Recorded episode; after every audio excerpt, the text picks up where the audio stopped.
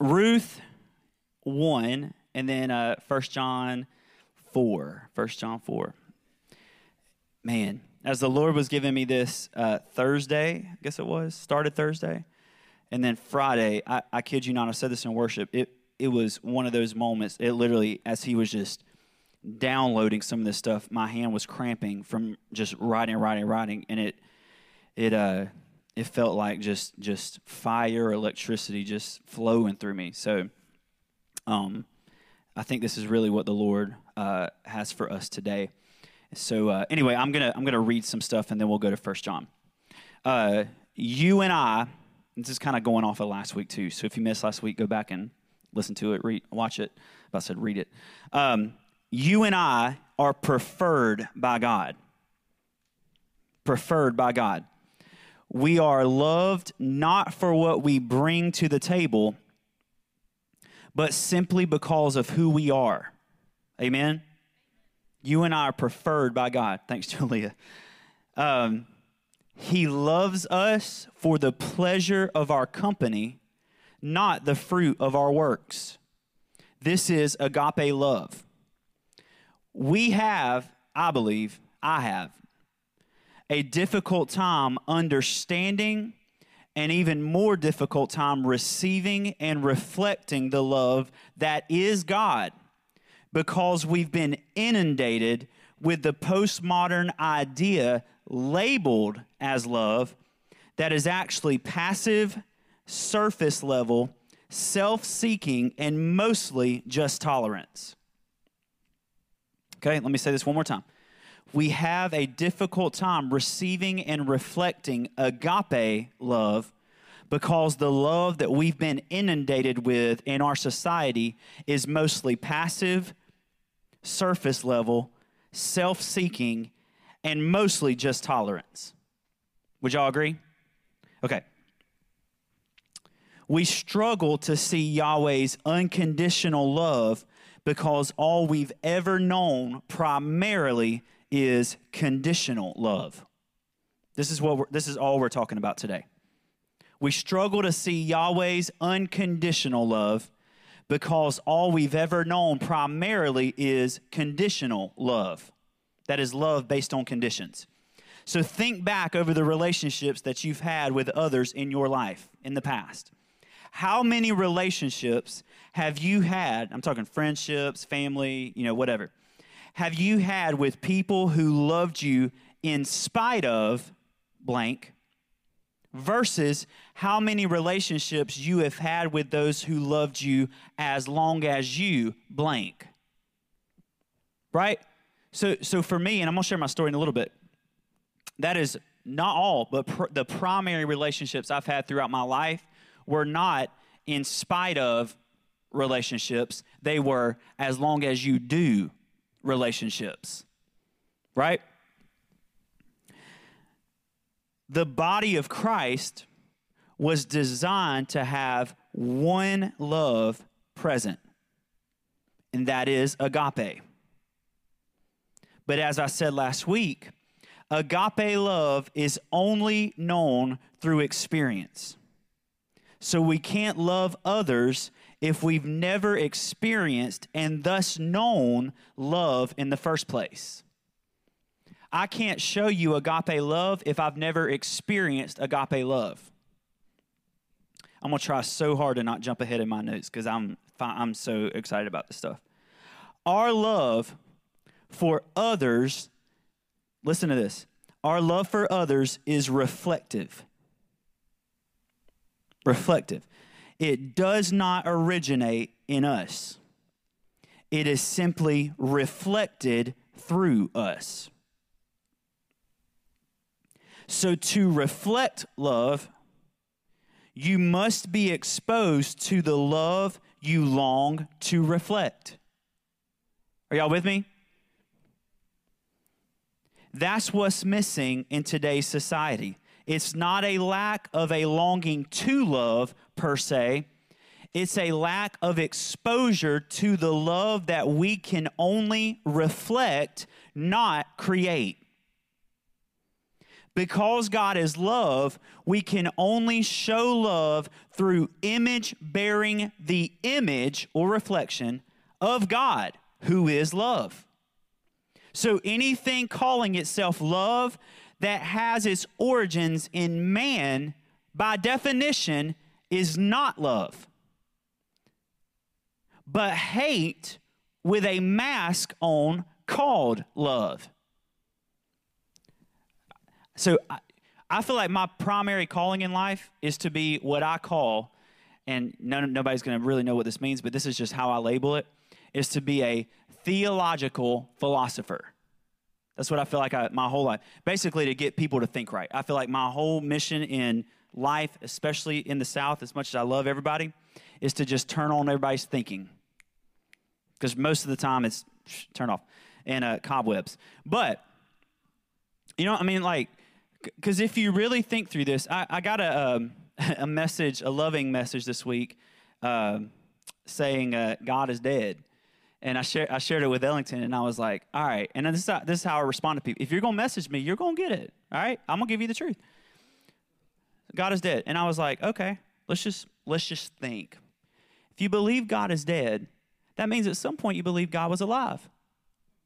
And if you believe God was alive, you have to believe in Scripture because Scripture is where we get original revelation about God. And if you believe in Scripture, you've got to believe Jesus died and rose again. So that breaks down.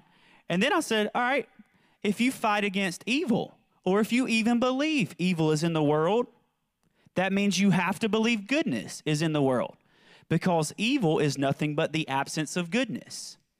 Goodness is God. Goodness can't be anything apart from God. So, goodness is God and God is goodness. So, if you believe in evil, you have to believe in God because evil is nothing but contrasted against God. And all of it breaks down. Right? But so but this is what we do. I mean, this is what we do. I'm I, this this isn't the first time I've ever gotten this message. So, so that's proof. If we would just boop, click it on and start thinking, this this isn't something. Here's the thing: people think Scripture and faith, especially faith, people think faith is blind. In other words, nothing in Christianity makes sense, so I'm going to close my eyes and close my ears and just keep believing and hope at some point it works out. That's, that's really what we believe. This, this is proven. I have no issue debating history, no issue debating philosophy, no issue debating theology because this never breaks down. The book of Genesis is the oldest historical writing we have in human history. So it's not just the Word of God, which it is, it's the first account of man. Historical. So we have to start seeing this stuff as not just some abstract idea that we believe in because we grew up thinking, oh, you got to go to church because you live in the South. That's not what this is. This is life. So for us to approach, man, see, I'm already 10 miles away. But for us to approach the gospel, this is what's been burning in me lately. Is that in 2020, and I keep saying this because I'm trying to wake people up. One third of the church has disengaged from the church. One third of Christians in 2020 have completely disconnected from the church, mostly because the church was closed. One third. That's a lot. Which tells me two things. Number one, they were never in, in the first place. Because if a pandemic causes you to disconnect from the church, you were never in the church. Number one. Number two, if you were, you weren't in it for Jesus. Because Jesus isn't in a building.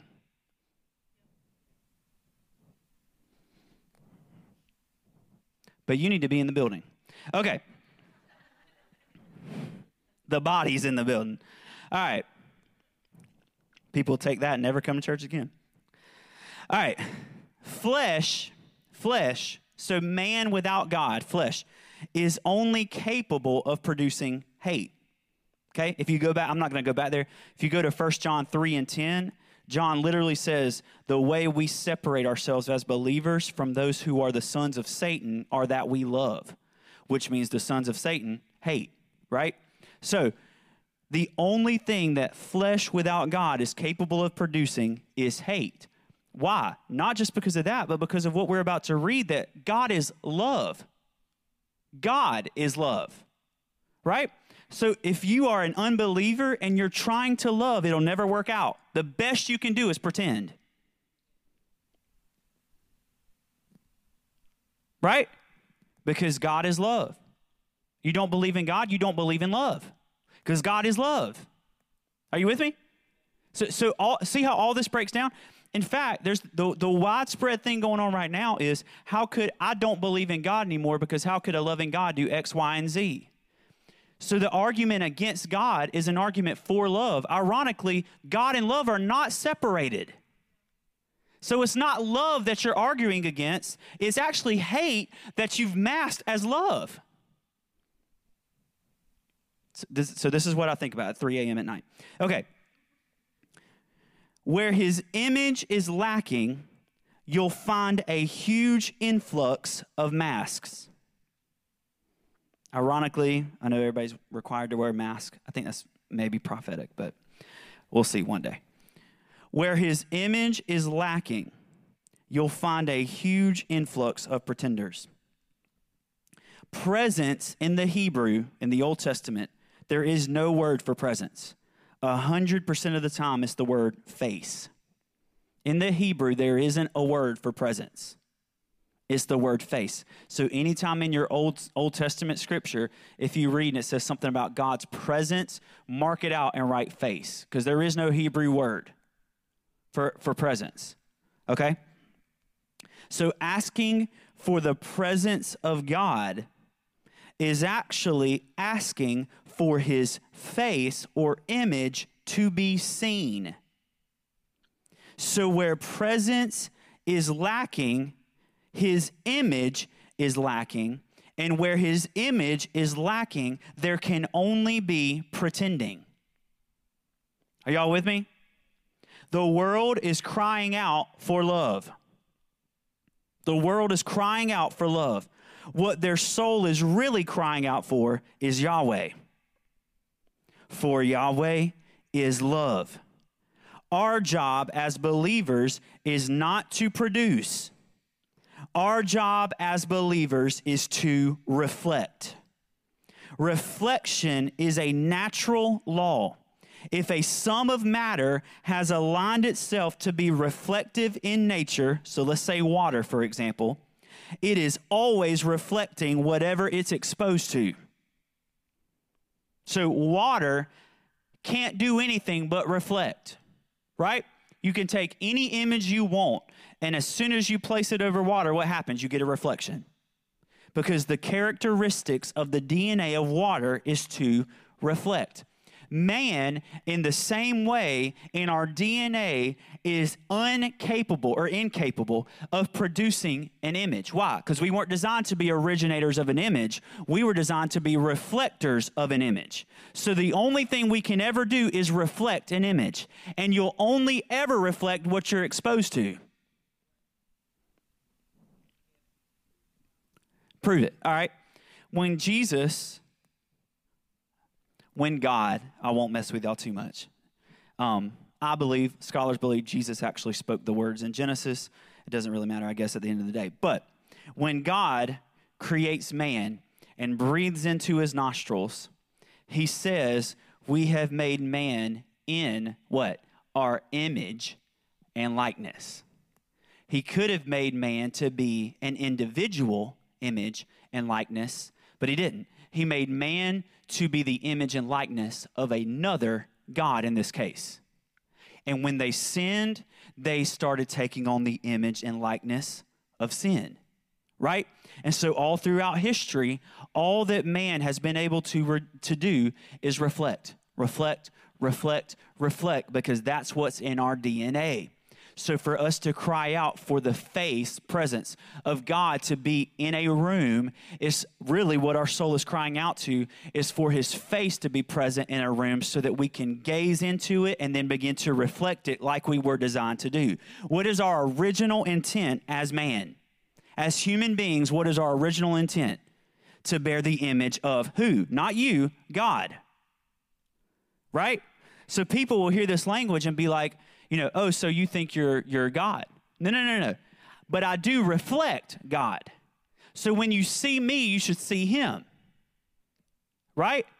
When you see me, you shouldn't see Josh. When you see me, you should see Jesus within Josh. So why do we love? Because God is love. So every time you love your neighbor as yourself, what you're actually doing is reflecting the image of God who is love. Are y'all with me? I know, I know this is a ton. I know this is a ton. so the world is crying out for love. What they're really crying out for is Yahweh. Um, the major key to loving, the major key to loving is consistent exposure to the one who is love, Yahweh. Let me give you an example. How do you act differently when you haven't spent time with the Lord? When you let's say you've gone a week and you haven't touched your Bible, you haven't prayed, because let's all be real, that happens. So let's say you go a week or a month, Lord, or please, a year. Hope hope not. And don't spend any time with the Lord. All of a sudden you start getting irritated, you start getting mad easier, you start hating people, you start calling people names behind their back. Am I right? Right? And then you suddenly don't really want to go to church anymore and then you suddenly think, man, I could use that tithe to buy a new car. That's that's a car payment right there. And then you you, you know you see how this breaks down? And where's it all rooted? It's all rooted in you haven't spent time with the Lord. Why is it rooted like that? Because you can only reflect an image you're exposed to. So if you're not exposed to Jesus consistently, then what are you exposed to consistently? The world. And if you're exposed consistently to the world, what are you going to start looking like? The world, right? So, and this is why church services being about anything but Jesus is so dangerous because not only are you dealing with one person individually in their secret place, when you get in the church service, you're dealing with tons of people and the entire body of Christ. So when you get in the church and it's about anything except one thing, all of a sudden you start mass reflecting an image that you were not designed to reflect right? So if you've got a thousand people packed in a room, or 10,000 or 20 in a room, and it's about anything other than Him getting the reward for His suffering, the image we're reflecting as a room, 5,000, 1,000, or 20, is the world. So when the church closed, you had one third of people saying, Man, my life doesn't look any different. Why do I even go to church in the first place? I've had conversations with people that say that. I thought when the church closed, it would, but I haven't really felt any different. In fact, I felt pretty free. That's what I've heard. Right? You know why? It was never about if it was about Jesus, the minute the doors were locked, something within you would start just just jerking and shaking. You can, I mean, you know what I'm saying? Because we can do a lot online, and that's great. But there's something about when we come together and two or more are gathered in His name, and He shows up in the midst, and we begin to do what we just did in worship. That is not the same as watching on a computer screen. And if you're watching on a computer screen, listen, we bless you, and I know there's people with pre-existing conditions, and that's not what I'm talking about at all. But I'm talking about this mindset of I don't have to be in the room because I can do it just as well at home. And if that's the mindset, it's wrong and I bless you with that. 1 John 4, 3, or excuse me, 7 through 13. 1 John 4, 7 through 13.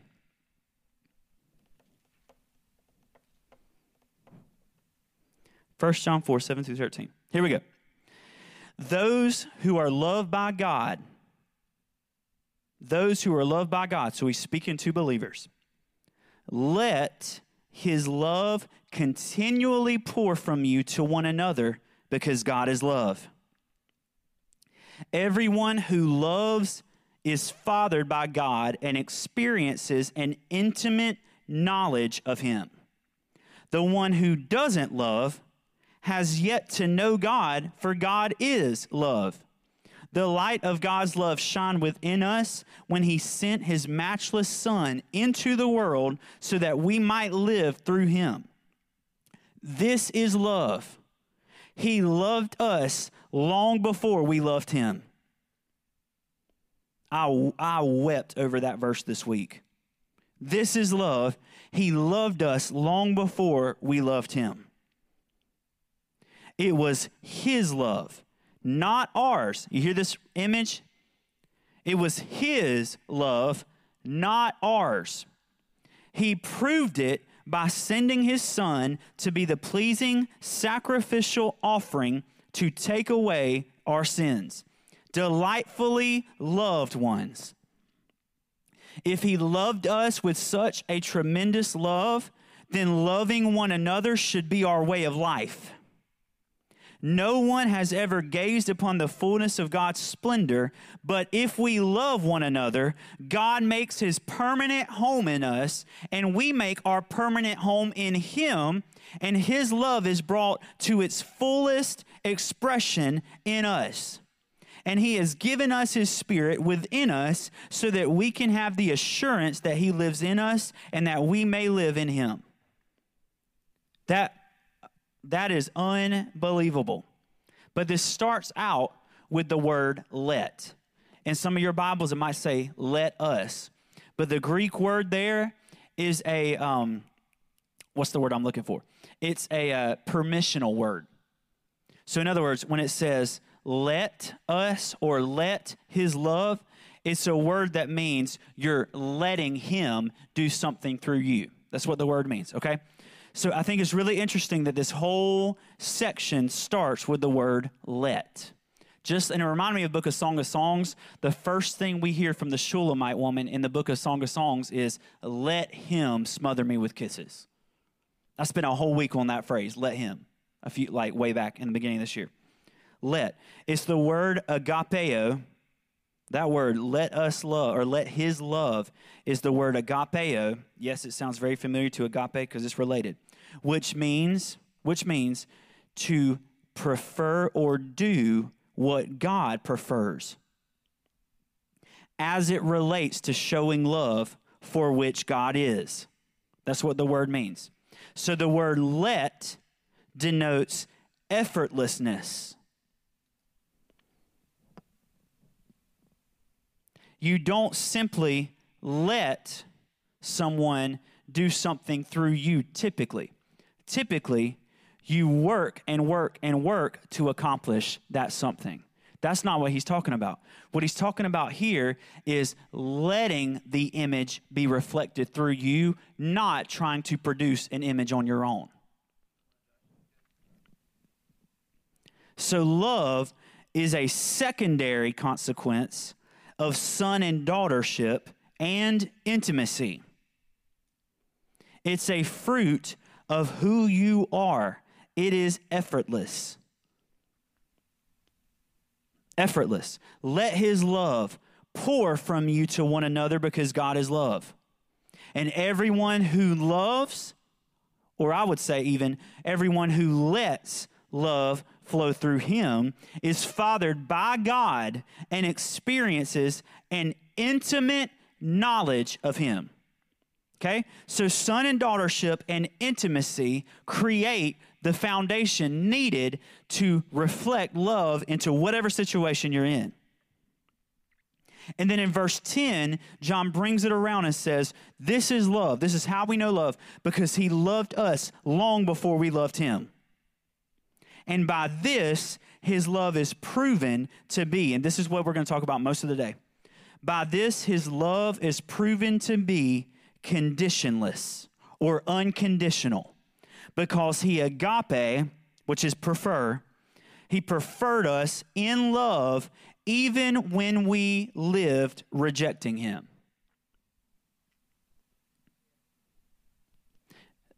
This is love. So John goes through 1 John 3, 1 John 4, and John pauses and says, Y'all know, when I'm talking about giving love, this is the love I'm talking about that he loved us way before we ever loved him back.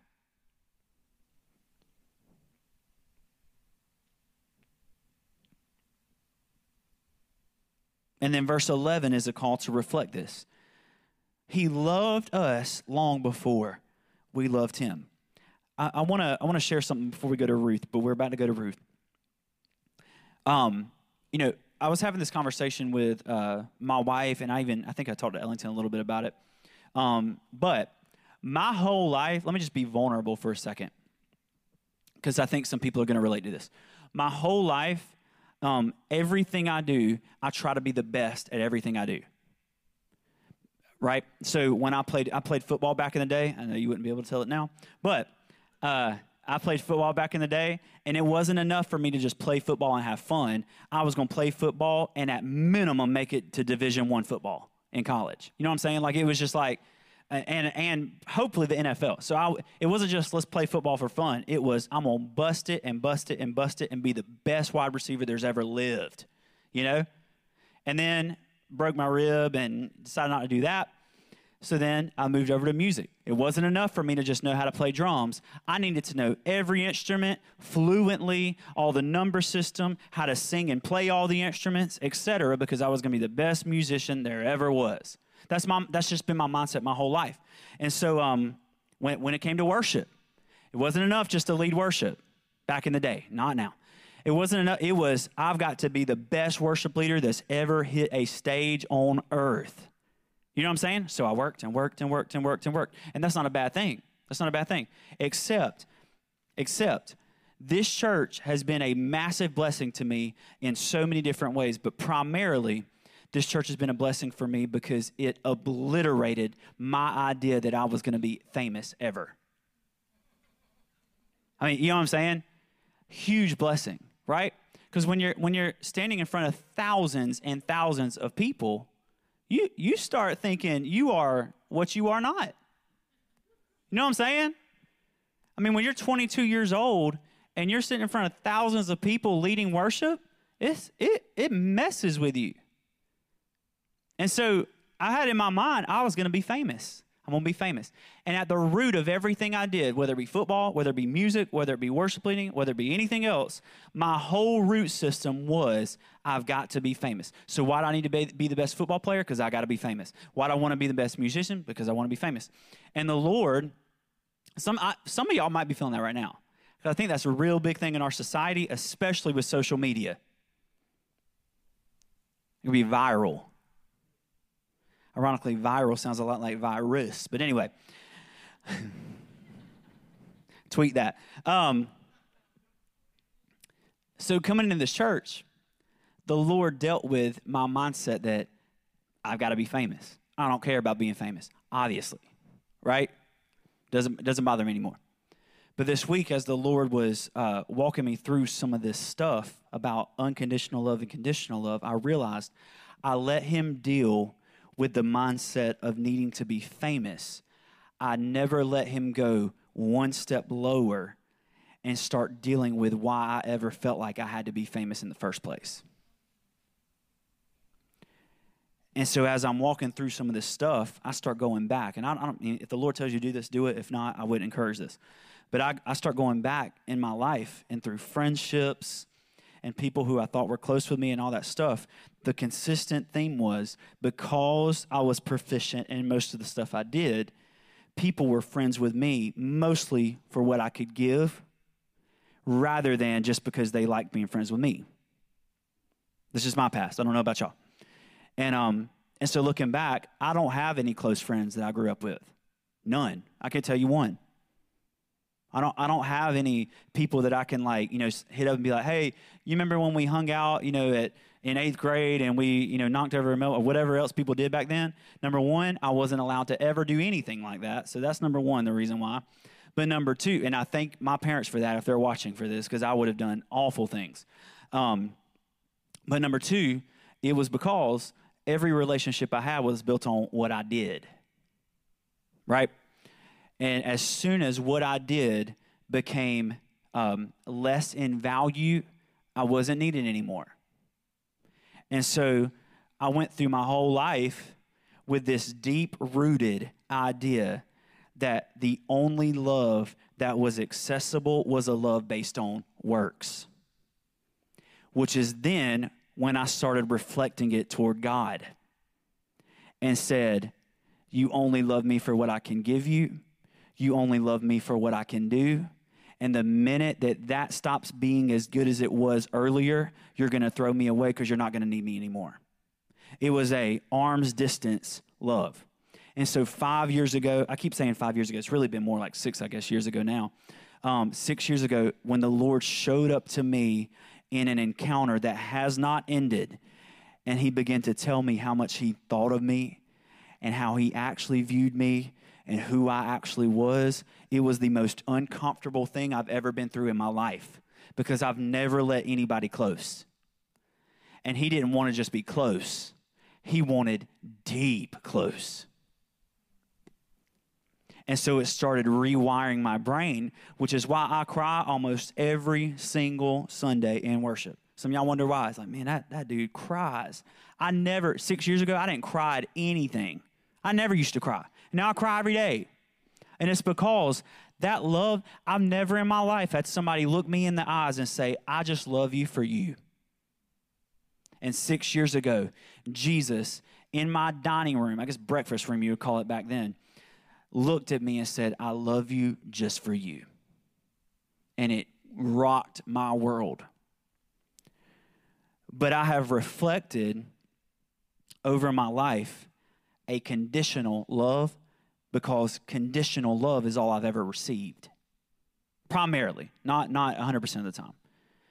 And I think what a lot of us see is that in the world around us, the love that most people give and the mo- love that most people receive is a conditional love. We won't say that, but typically we love people based on what they can benefit us. Right?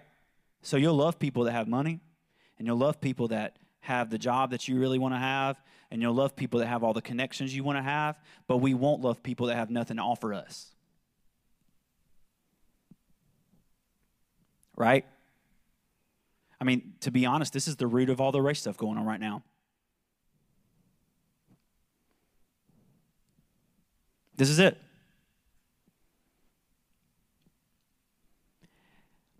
Did you know there's two definitions, and I have purposely not shared one of them until this point? There's two definitions of agape love it's preferential love, so love based on preference. And do you know the second definition? Unconditional love. So let's go. Let's go to Ruth one. I didn't mean to make it dark for a second, um, but I felt the Lord told, told me to share that because I think some people are really dealing with that. So I'm, I'm. I'm gonna read through Ruth one, and I'm I'm reading it through a printout because, like I said, this is, hasn't come out yet. But um, NLT is real close to this, but this is the Passion Translation of Ruth. And um, so if you look at it through the Bible app or whatever, it's, it's not on there yet. Um, but anyway, so Ruth 1, chapter 1, here we go. During the era when champion deliverers ruled in Israel, a severe famine overtook the land. Elimelech, a man of importance, left Bethlehem and immigrated to the country of Moab. He took with him his wife Naomi and their two sons, Mahlon and Chilion. They belonged to the clan of Ephrath from Bethlehem in Judah. While residing in Moab, Elimelech died and left his widow Naomi alone with her two sons. Okay? This stuff right here is important, so just, just rock with me for a minute. The two sons both married Moabite women. It's a big note. Both married Moabite women, Orpah and Ruth. About 10 years later, Mahlon and Chilion also died and left Naomi all alone without a husband or sons. Sometime later, Naomi heard that Yahweh had visited his people and blessed them with an abundant harvest. So she decided to leave Moab with her daughters in law, with Orpah and Ruth at her side. Naomi began her journey to return to the land of Judah. But soon Naomi said to them, each of you, this is massive right here. Naomi said to them, Each of you go back to your mother's home. which is Moab. May Yahweh show his loyal love and kindness to you, the same loyal love and kindness you've shown me and to those who have died. And may Yahweh give you another husband and cause you to find rest in a happy home. Then Naomi tenderly embraced Orpah and Ruth and kissed them goodbye. But they wailed and sobbed. Through their tears, they, so both of them initially, right here, through their tears, said to her, No, we want to go with you and be with you and go to your people. Okay? Both initially said, We want to be with you and go with you to your people. My daughters, you must go back, Naomi answered. Why do you want to come with me? Now, listen to what she says right here. Do you think I could have sons again to give you new husbands? Turn around, my daughters, and go back home, for I'm too old to marry again. Even if I thought there was still hope for me and married today and gave birth to sons, would you wait until they had grown up? Should you live for so many years without husbands? No, my daughters, you must not return with me. My life is too bitter for you to share it with me because Yahweh has brought calamity to my life. Yahweh has brought calamity to my life. When they heard, listen, listen to how this changes right here. When they heard Naomi's words, Orpah and Ruth wailed and sobbed again. Then Orpah embraced and kissed her mother in law goodbye and went back home. But Ruth clung tightly to Naomi and refused to let her go.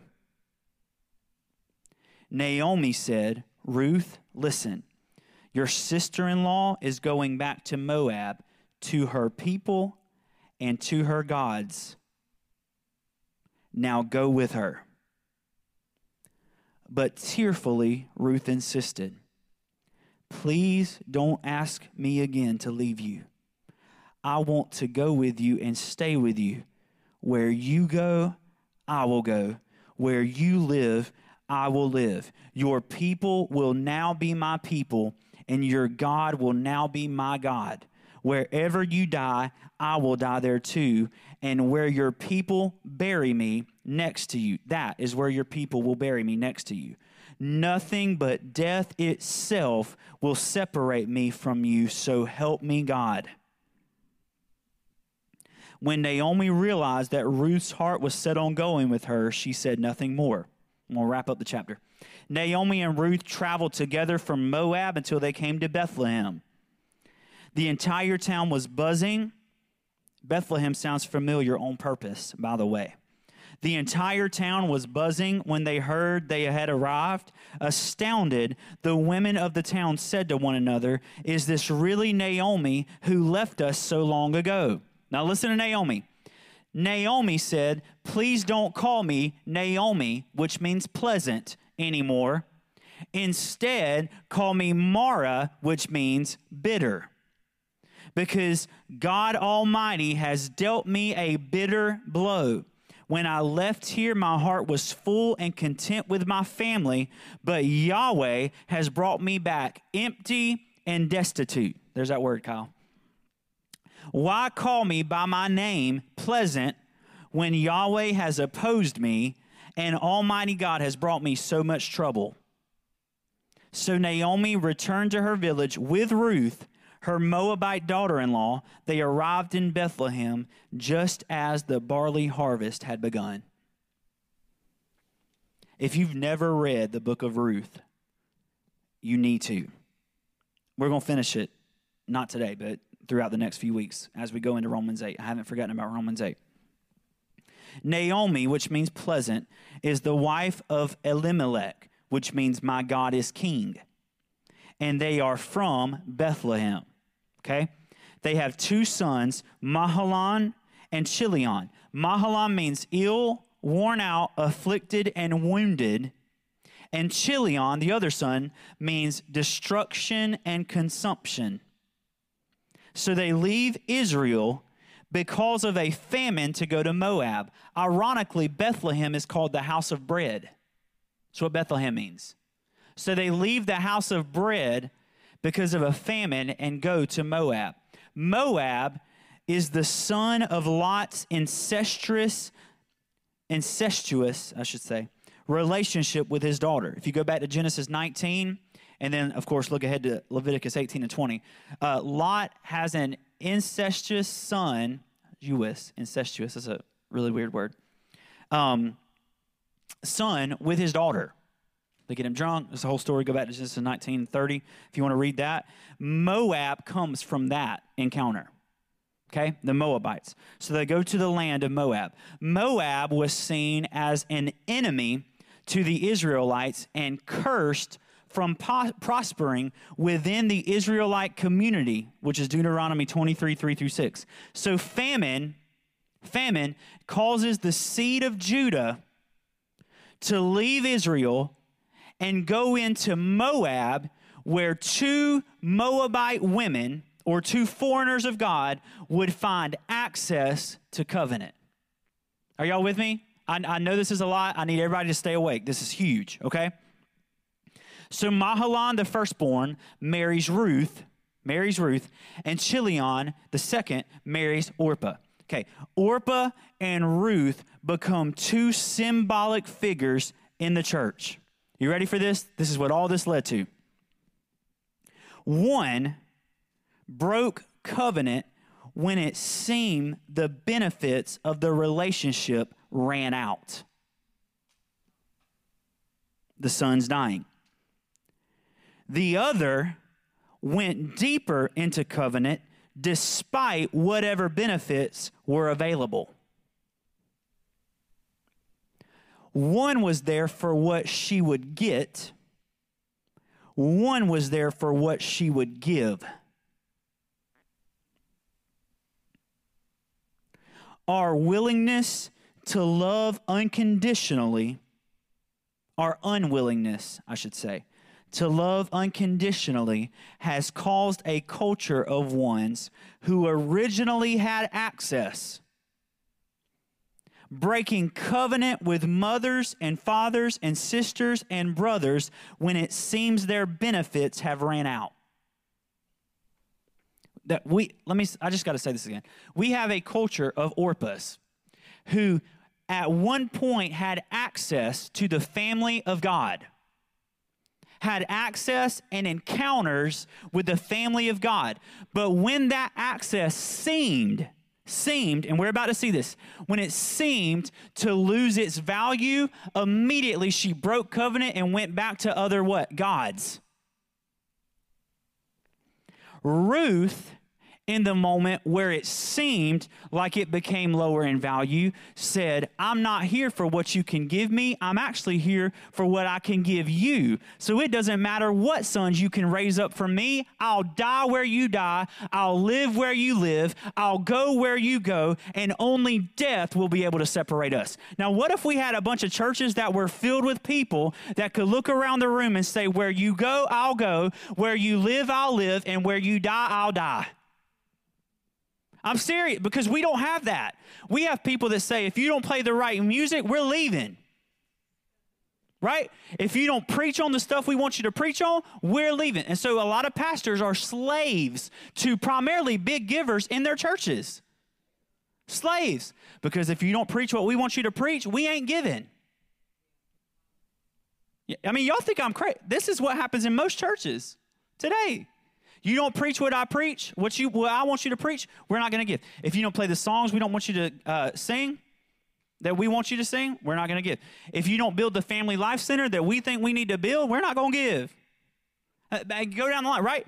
And so you have Orpahs who are saying, as long as it benefits me, I'm with you.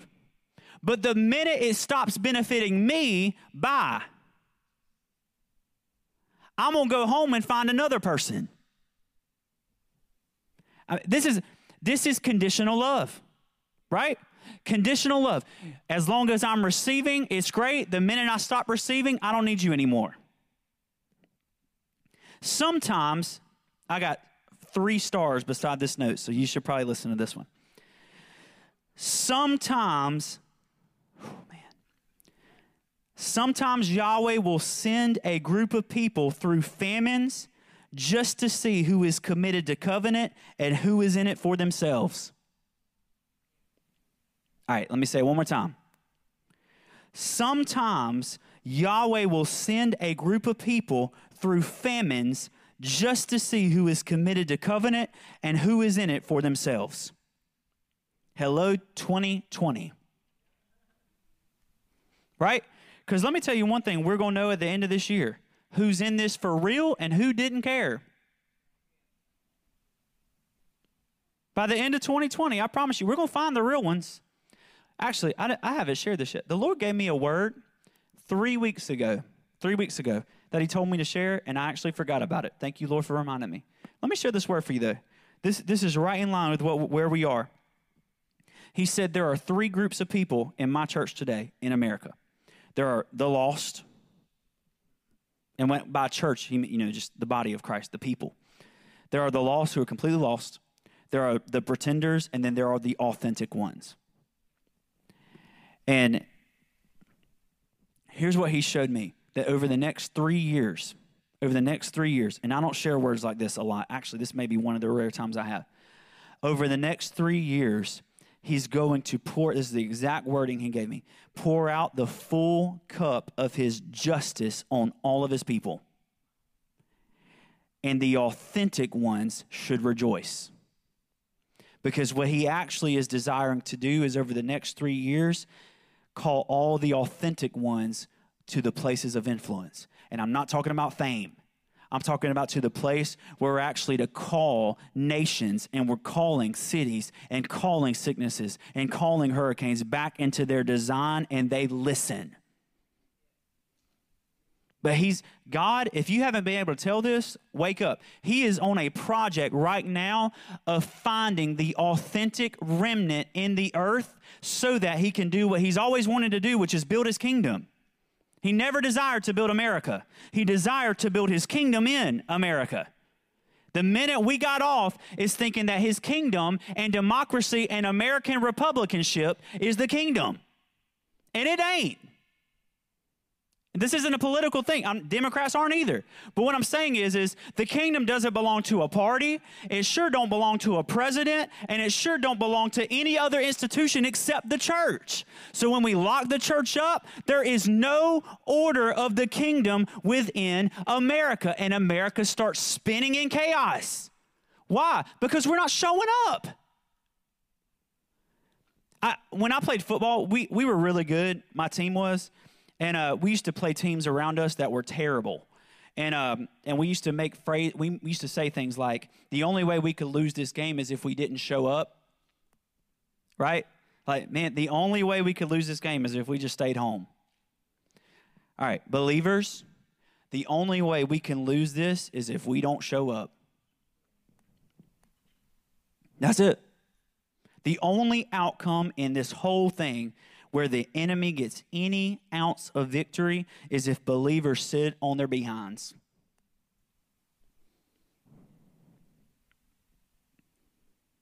So while you could and should apply this Ruth and Orpah thing to the church, this principle, principally, remains true in every covenantal relationship. So, do you love for what they do for you? Or do you love for who they are and what you can do for them?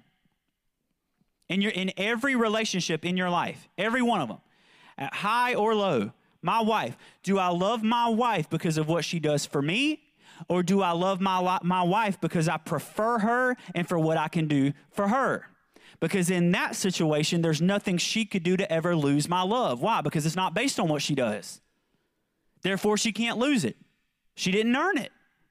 I gave it to her freely. Are y'all seeing this? So there's in in Christ, there's nothing you can do to lose it except for totally denying it. That's it. But the minute you accept it, it's not based on what you do, it's based on who you are because he prefers you. Are, are y'all y'all hearing this stuff? Man, maybe I'm the only one. This is awesome. Luke 3 6 31. Luke 6 31 says, Treat others as you want to be treated. The golden rule. It's amazing how many people use the golden rule that don't live in the golden rule, myself included sometimes. Treat others as you want to be treated. He did not say that you'd be treated like that. He said you are to treat others as you want to be treated. He didn't promise you'd be treated like that. So, so we said, I'm going to treat others as I want to be treated, but I'm going to expect to be treated the same way in return. No, no, no, no, no. He said, You treat others as you want to be treated, even if you're hanging on a cross upside down. If you're Christ Jesus on a cross, the people who had just nailed your hands and feet into a cross, you look at them and say, Father, forgive them. They don't know what they're doing. Right? In that moment, he treated those around him like he desired to be treated. Let me mess with you a little bit more. Mark 10, go to Mark 10 if you want to. If not, I'm about to read it so you don't necessarily have to. Mark 10, listen to what Jesus says. You ready for this? Starting in verse uh, 43, he says, You are to lead by a different model. If you want to be the greatest one, then live as one called to serve others. The path to promotion and prominence comes by having the heart of a bondslave who serves everyone. For even the Son of Man did not come expecting to be served by everyone, but to serve everyone and to give his life as the ransom price in exchange for the salvation of many. The Son of Man did not come to be served, though he had every valid excuse to be served. He was the Son of Man.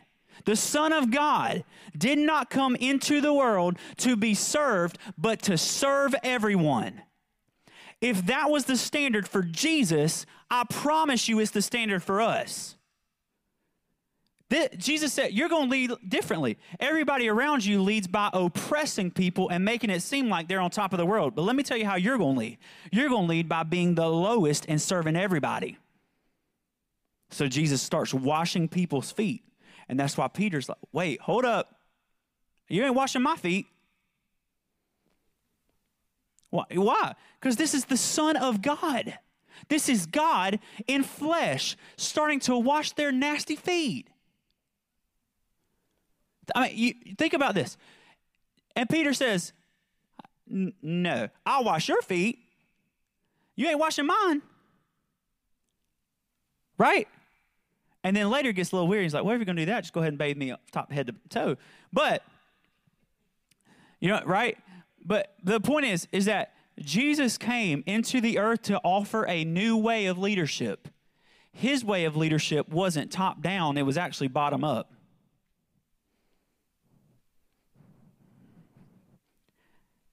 I, I know this is simple. We don't got the simple stuff. We learn, we love by serving, not by being served. So, do you view church as a place to serve or to be served? I'm not talking about volunteering. I guess it works.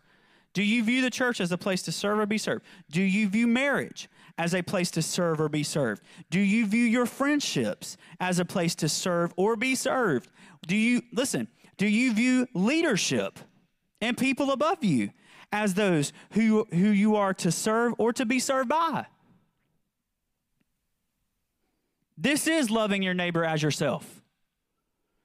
This, this is, I see, we, we walk by people all the time and subconsciously or consciously look at them and say, I'm better than them, which is exactly why we normally don't show love to people. Right? Jesus is offering a model where instead of pastors being on the very, very, very, very tip top and everybody serving them, what if we get, get to the place where the top of the top is actually the low of the low in the church? And I ain't talking about economy. I'm not talking about money. I'm talking about what if me as a pastor, I could get to the place where instead of using people as pawns to make my name higher, instead I was the steps for you to go higher on. What, what would happen in the church? Instead of me pretending like I'm the only one with revelation, what if I could get to the place where I understand every single one of you have just as much of a revelation as I do, and it is an imperative part of the body for you to deliver it? What if we could get to that place?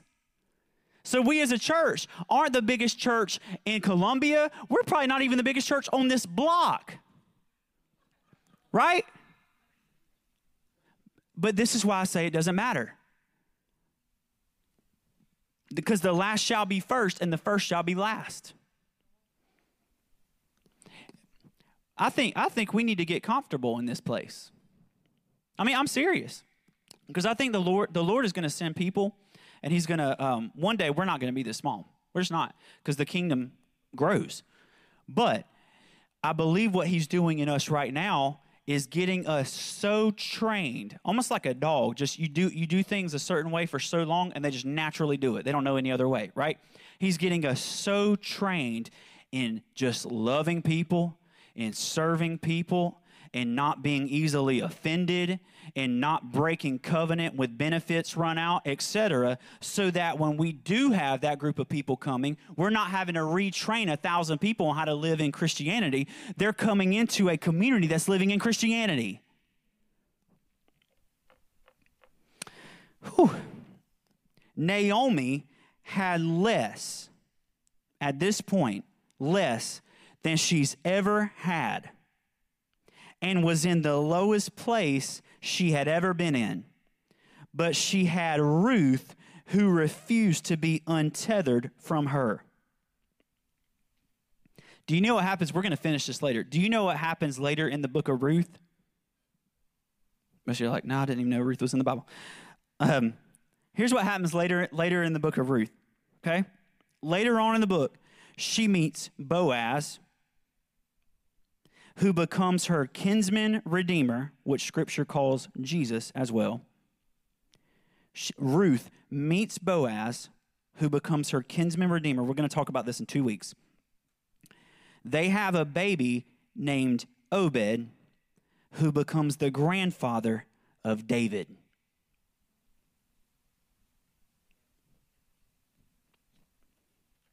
Ruth is David's great grandmother.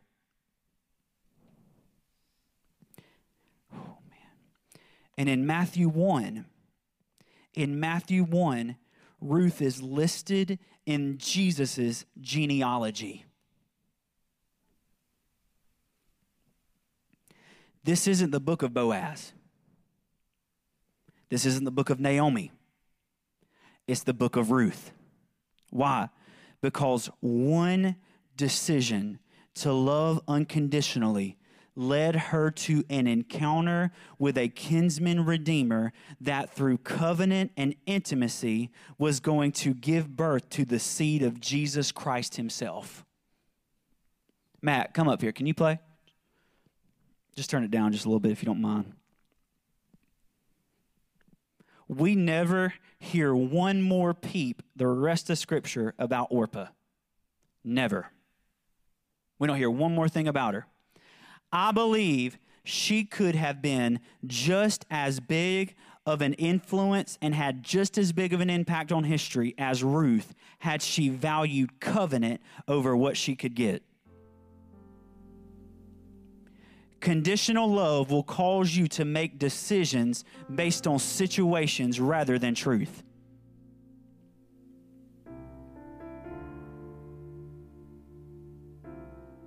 Think about this. Ruth is a foreigner. Did you know if you read in Deuteronomy 23, 3 through 6, I was going to read this today, but I'm going to save us some time. If you read that, it states that the Israelites were not to marry the Moabites and that their descendants were never to be welcomed into the people of God. Did you not? In Deuteronomy 23, the reason is is because when Israel was coming out of Egypt, when they were coming out of Egypt, the Moabites refused to help them.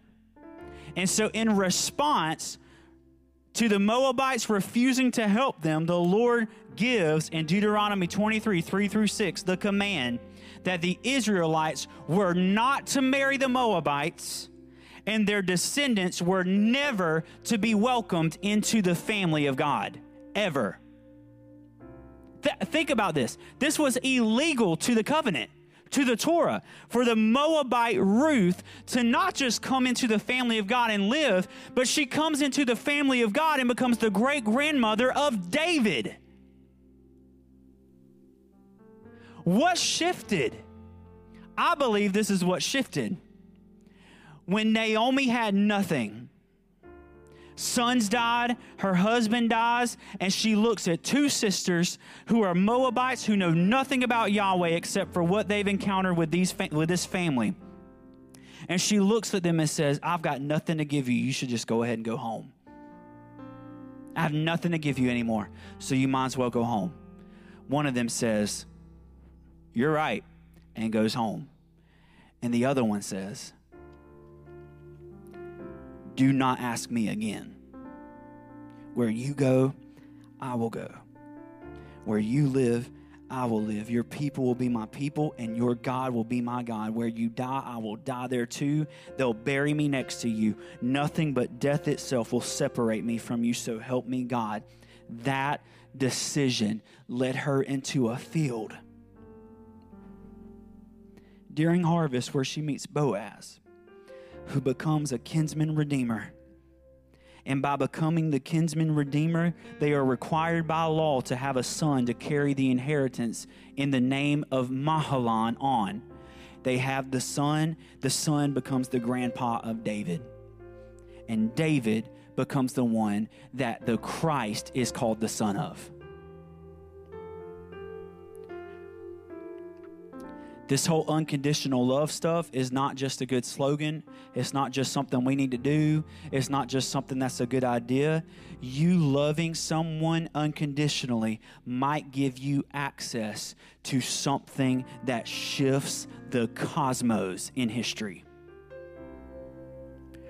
That decision by Ruth probably didn't seem very significant. Naomi, when they come back to Israel, Naomi says, don't call me Naomi anymore, call me bitter. For Yahweh has completely turned against me. And at the end of the book of Ruth, the people in the town go back to Naomi and they say, Naomi, see, the Lord didn't forget about you.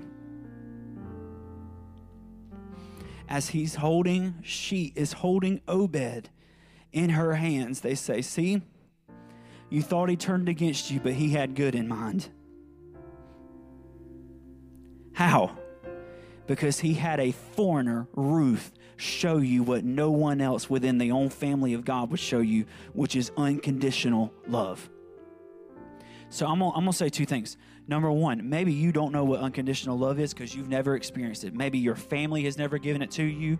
Maybe friends have never given it to you. Maybe in your marriage you've never experienced it. I'm telling you today, Yahweh wants to come in and fill the gap and show you what it means to be loved unconditionally. And show you. Maybe all you've ever known is a love based on works which is why the church is so adamant about making God's love about works. It's not about works. You couldn't earn it even if you tried, right? It's about what He sees you as. He put eternity on the heart of every man. Psalm says he knit every single human being together in their mother's womb. They are fearfully and wonderfully made. So maybe you've never known what unconditional love is. I believe Yahweh wants to show you what that means. But then, number two, I want to encourage, we've got to be a people of that kind of love. There are four main, six, I guess, if you include some other ones, but four main Greek words for love. But the only Greek word that is used in relation to God and us is agape. That's the only one in all the New Testament. So all the other loves are rooted in the divine love, agape. So you can't have eros, which is intimate love, unless it's rooted in agape, which is preferential love. You see me? So we've got to be a church that takes the posture of serving others. And as we begin to take the posture of serving others, we're going to start to love others as ourselves. And as we start to love others as ourselves, we're going to accurately reflect the image we were always designed to reflect. And as we humble ourselves under the mighty hand of God, He's going to begin to exalt us. This is what Scripture says. He said, Pride comes before the fall. But then we get the other scripture that says, Humble yourself under the mighty hand of God, and at the proper time, He will exalt you. So pride can only get you fall, but humility can only get you exaltation. That's a big word. Felt good saying it. let me pray. Let me pray. Yahweh, I thank you for this. Lord, I thank you for this family. I thank you for this group of people. God, I pray that you would show us places in our lives where we are loving conditionally, myself included. You've already started the process in me. Would you cut out of us any ounce of love within us that is conditional? And would you make us people that when we find covenant, we never allow ourselves to become untethered from it? Ever. Let us be people that we love people in the sense of where you go, I'll go. Because that's how you are. I believe there are some Davids in the womb of people in the bride of Christ right now. And the only thing it's going to take to unlock it is unconditional love. God, give us freedom. Yahweh, show those who have never experienced this kind of love like you showed me six years ago. I squirmed. I tried to get on social media to get away from it because it was so uncomfortable. But you didn't stop. Show that to us. Let us have encounters upon encounters upon encounters until it not only becomes comfortable, it becomes the way of life. In your name we pray. Amen. Amen. Thank y'all.